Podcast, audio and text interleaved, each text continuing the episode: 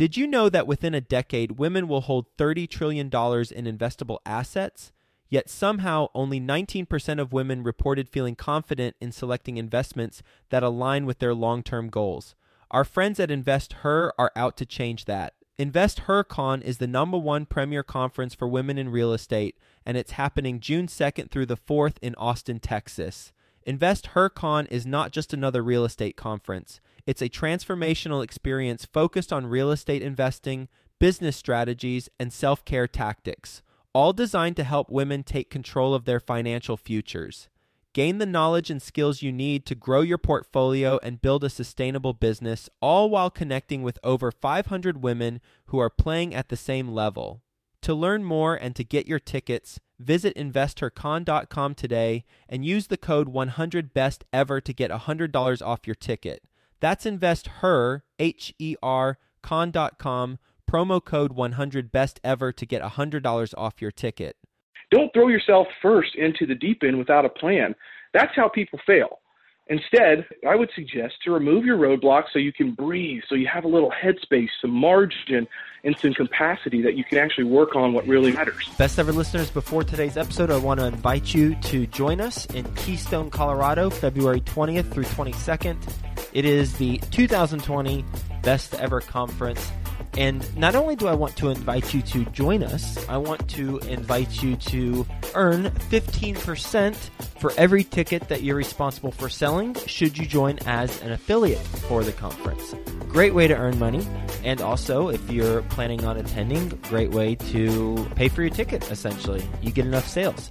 So you can go to bec20.com and in the top left corner it says earn 15% as an affiliate. You can click that, join the affiliate program, and you got all the resources that you need to share the good word about the Best Ever Conference in Keystone, Colorado. And we will be talking more about this on future episodes. But for now, go check out bec20.com and that affiliate page. You can earn 15% as an affiliate, and we will see you in Keystone, Colorado. Best ever listeners, today's guest is being interviewed by Theo Hicks. You know Theo, he's with us every Friday on Follow Along Friday. You're going to get a lot of value from this conversation. So, with that being said, let's get going. Hello, best ever listeners. Welcome to the best real estate investing advice ever show. I'm your host today, Theo Hicks, and well, today is Saturday, so you know what that means Situation Saturday, where we talk about a sticky situation our guest has found themselves in, how they got out of it, and the lessons learned from that experience. And today, we will be speaking with Logan Freeman again. Logan, how are you doing today? Energized, thriving, and focused, Theo. I'm really excited to be here. We are talking about beforehand. I'm loving the energy. I'm looking forward to this conversation. I think it's going to be a very beneficial conversation for everyone who's listening. So, Logan Freeman, as mentioned, he is a repeat guest. His episode aired on the 21st of September, so definitely make sure you check that out. This episode is going to be a little bit different. We're going to, again, talk about a particular situation, and that situation is going to be how to reinvent yourself after a traumatic experience. So, Logan is going to provide us with his story, and we're going to go from there. But first, a little bit about Logan's background.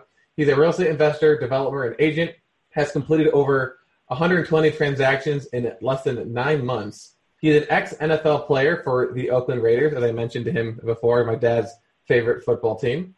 Based in Kansas City, Missouri, you can say hi to him at livefreeinvestments.com.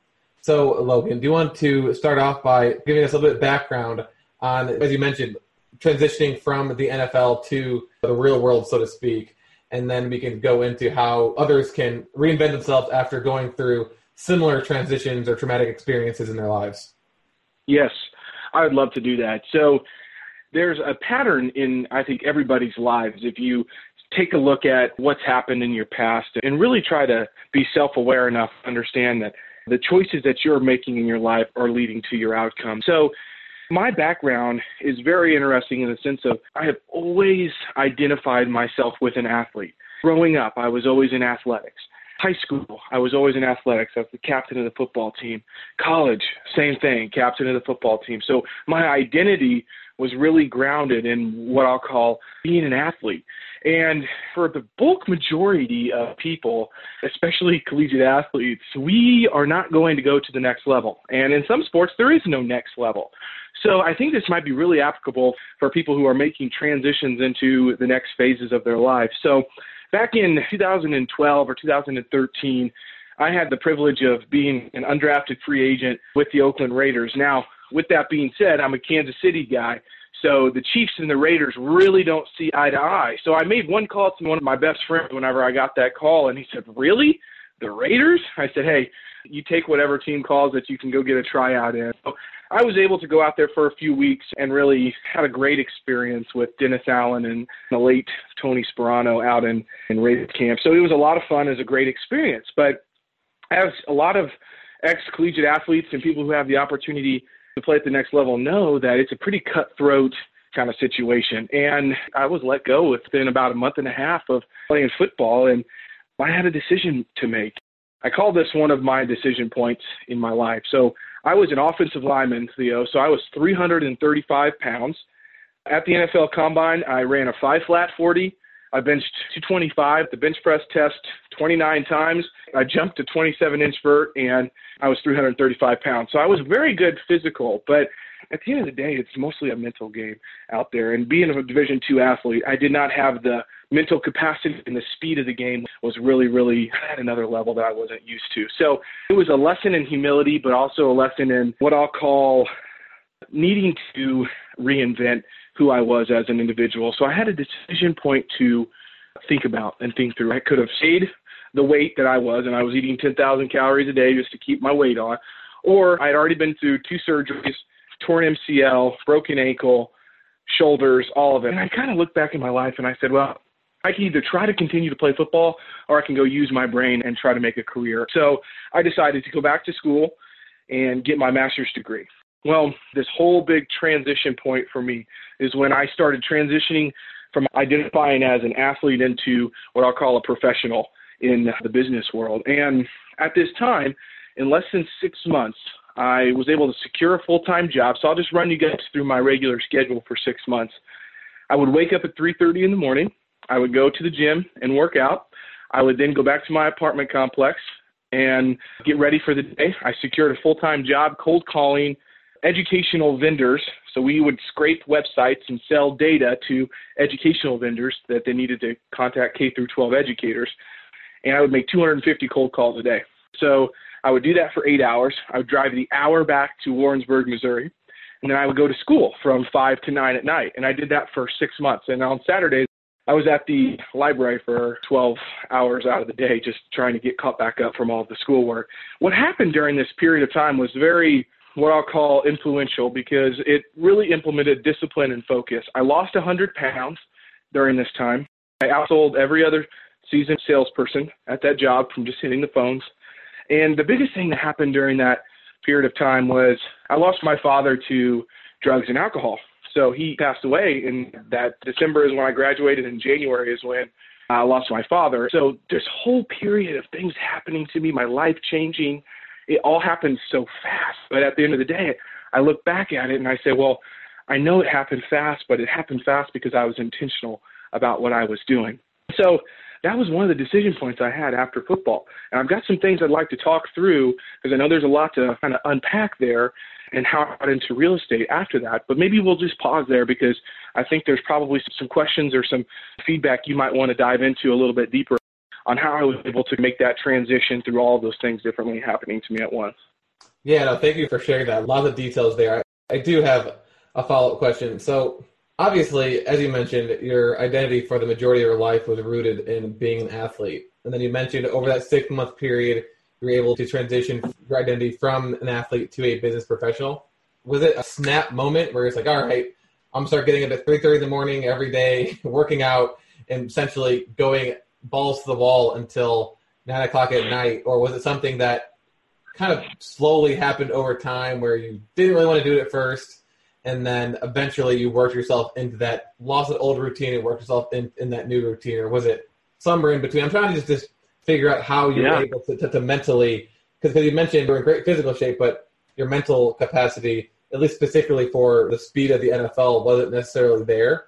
So how are you able to do that? And before I let you speak, a lot of people I know have issues transitioning from doing one specific routine and then completely throwing that routine up in the air and starting a brand new routine. There's usually some weird period in between where you're kind of like in limbo and I don't really know what to Yep. do and are kind of a mess. I kind of want to see if that's something that happened to you as well. Yeah. So, two questions there. One, I'll talk about that first. The first point of if it was a snap moment or if it was a process, right? So, I think the decision itself yes, I am done with football. I'll tell you guys another little story. So, after I was cut from the Raiders, I took a family trip with one of my best friends out to Las Vegas just to kind of clear our heads. I was with a bunch of younger guys, so it wasn't like a crazy Vegas trip. We were out on Lake Havasu and things like that. Well, one of the evenings, the San Francisco 49ers called. And I remember I was standing on top of this hotel in Las Vegas, and I answered the phone, and it was the 49ers offensive line coach. And he said, Hey, Logan, you were on our board. Our center just got a torn MCL, so he's out, and we want to fly you out to camp. And I said, Okay, that's interesting. His first question was, What do you weigh? This was less than four weeks after I had been cut, Theo. I had already dropped 40 pounds. So essentially, my decision was made whenever I left Raiders camp. But the night that I got that call, it was a snap moment in my head that I was like, nope. I told them no. I had lost this weight. I was not going back to play football, and I was moving my life in a different direction. After that moment, football was out of my head, and everything, all the energy, focus, motivation, and determination that I had for football was then poured back internally into myself to help better myself professionally and personally. So I now know that the decision was actually made the day that I left Oakland Raiders, but it didn't really happen until four weeks later when I got that phone call. So Okay. thankfully, I did get a snap moment, and I think that's important for somebody to say. Tony Robbins talks about there's always a point where your shoulds have to turn into musts, and it was a should.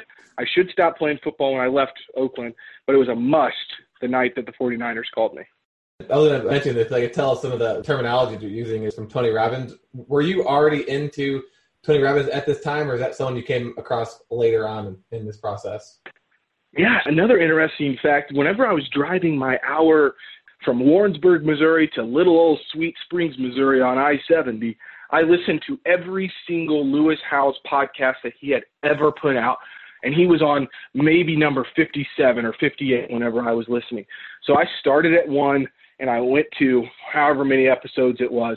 And I re listened to every single one of those.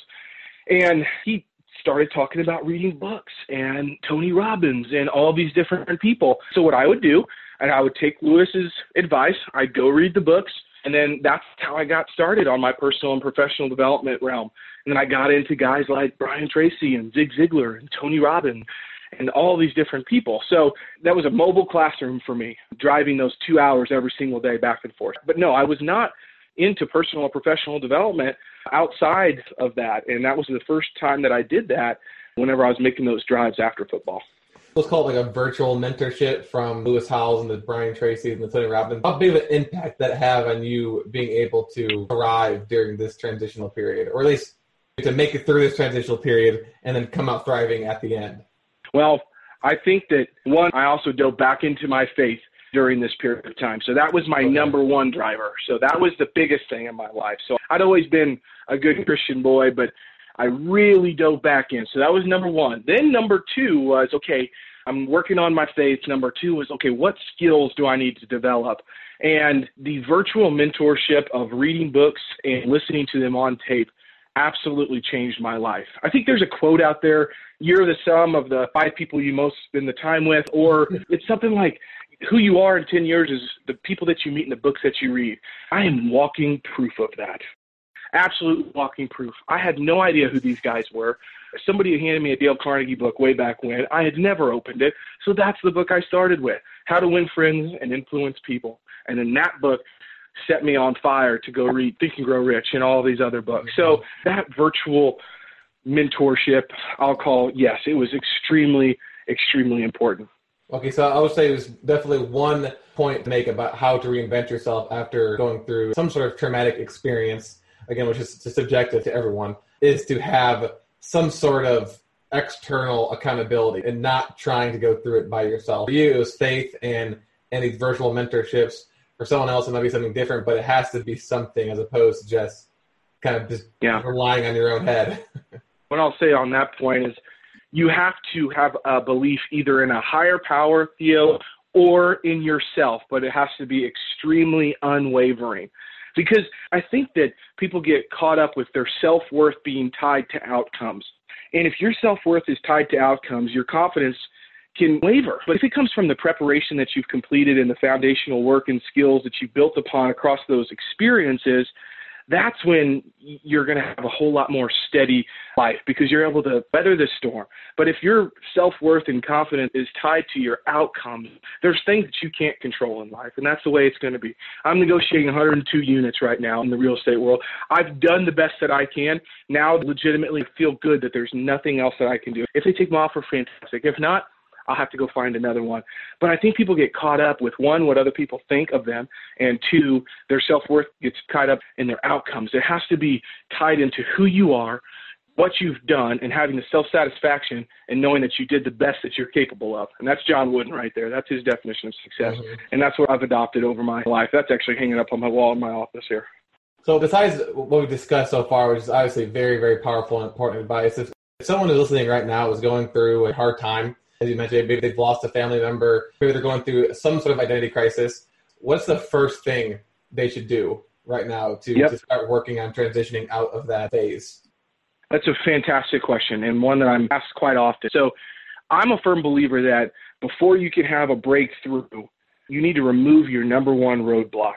Meaning, you have to take inventory of yourself. You have to be real with yourself and really work through that one thing that's really holding you back. Once you identify that, you can remove that roadblock from your life and you can unlock a whole lot more potential. I'll give you guys an example. If money is your number one limiting factor, meaning all you can think about is where is my next dollar going to come from? How am I going to do this, this, and this? What you need to do is not go start a company. What you need to do is mitigate and neutralize that limiting belief of money. So maybe you have to work through a budget and you have to figure out what your expenses are. Get it down on paper and then get your stabilized income where you can keep your head above water. And then you can work on your side hustle on the side. Don't throw yourself first into the deep end without a plan. That's how people fail. Instead, I would suggest to remove your roadblocks so you can breathe, so you have a little headspace, some margin, and some capacity that you can actually work on what really matters. But that takes maturity, self awareness, and patience. And I think that's kind of what people get caught up to is they have this one thing they cannot get past. Well, Joe gets coached by Trevor McGregor. I've talked to Trevor many times. If you can remove that one thing, you will be surprised how much that's impacting the rest of your life. So I would say the first thing you need to do is be extremely self aware take inventory of what your limiting beliefs are, what's holding you back, and then go mitigate and neutralize that and watch everything else open up before your eyes. That's my number one step. All right, Logan, is there anything else that we haven't hit on that you wanted to talk about before we close out the interview? I would also just like to touch on goals, Theo, because mm-hmm. I'm a big goal setter, okay? What I have found this year in the last seven months of this year is I sat down in December and I have goals that have actually limited my ability to go achieve other goals. And let me just kind of explain what that means. I had a goal, and trying to work towards this goal of stability was actually hindering my ability to go see the big picture and work on other things that were actually going to move my business forward. So I was so focused on this one goal of completing stability for our family that I was blind to other opportunities that were actually where I should have been focusing my time on. So I would say that in relation to goals, make sure every quarter that you're reevaluating what those goals are and make sure you're not focused so hard on one that it's actually limiting other goals. So that's the only other thing that I really wanted to kind of touch on today. Yeah, I think you're kind of living proof of that because people change so fast now. I mean, you went from literally being an NFL athlete to being a, a, top salesperson in just six months. And so, if your goal for that year was to only to get on an NFL team, then you never reevaluated that goal, then you would, would have never been able to do what you did during that six month period. So yeah, reevaluating your goals exactly about how quickly things change. Man, it is so important, Theo. I could talk about this for four episodes if we really wanted to, but I think those two takeaways are plenty, and I, am going to stop chatting now. All right, Logan, this has been a very inspiring and motivating conversation, but also a lot of tactical takeaways as well. Just to summarize some of the key takeaways for me, at least, as you mentioned that transition for you, when you look back, maybe in hindsight, you realize that maybe subconsciously it was a snap decision because of the fact that once you were let go by the Raiders, you already started to, to, to cut weight. You already started to kind of remove yourself from football. So when that call came in, you realize, oh, well, I'm already over this. So you said no and you were already on to the next thing. So I thought that was interesting. I think one of the two biggest takeaways is number one, you need to have, as you mentioned, either uh, unwavering belief in yourself or in some sort of higher power in order to yes. actually achieve your goal and transition through traumatic experiences. And you cannot do this on your own. You also mentioned the virtual mentorships, starting with Lewis Howe, and then how it kind of just expanded from there. Also about not tying your self worth to outcomes because sometimes, and maybe even the majority of times, the outcomes are going to be outside of our control that's why Joe and I talk about 50 50 goals a lot, which is 50% of your goal is tied to the quantifiable outcome. The other 50% is tied to the skills you learned by pursuing that outcome that you can use to hopefully hit that outcome the next year or another outcome later on in the future. And the second thing we talked about was also, I think, a huge takeaway was the first thing that someone should do if they're having any sort of identity crisis, and let's be real, it's possible that everyone's going through some sort of crisis at every moment.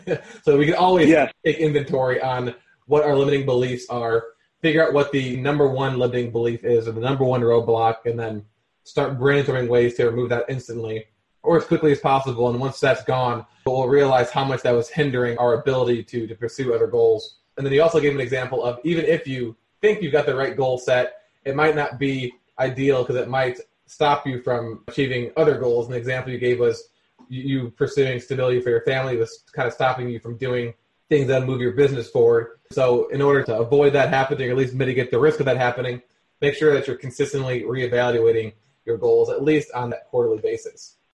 You picked him out, Theo. You got him, man. You're so good at listening and actively writing those things down. So I think that you summarized that better than I could, to be honest with you, because I'm a big rambler.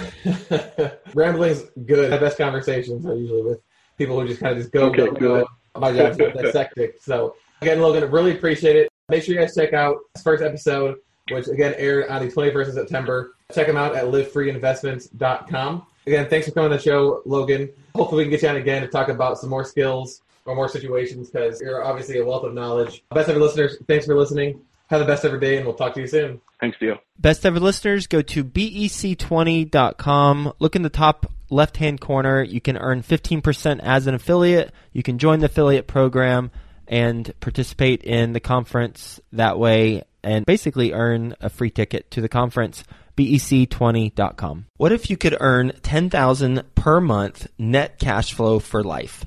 Now you can at the Residential Assisted Living Academy. Gene Guarino teaches you how to take a single family house and turn it into a cash flow machine.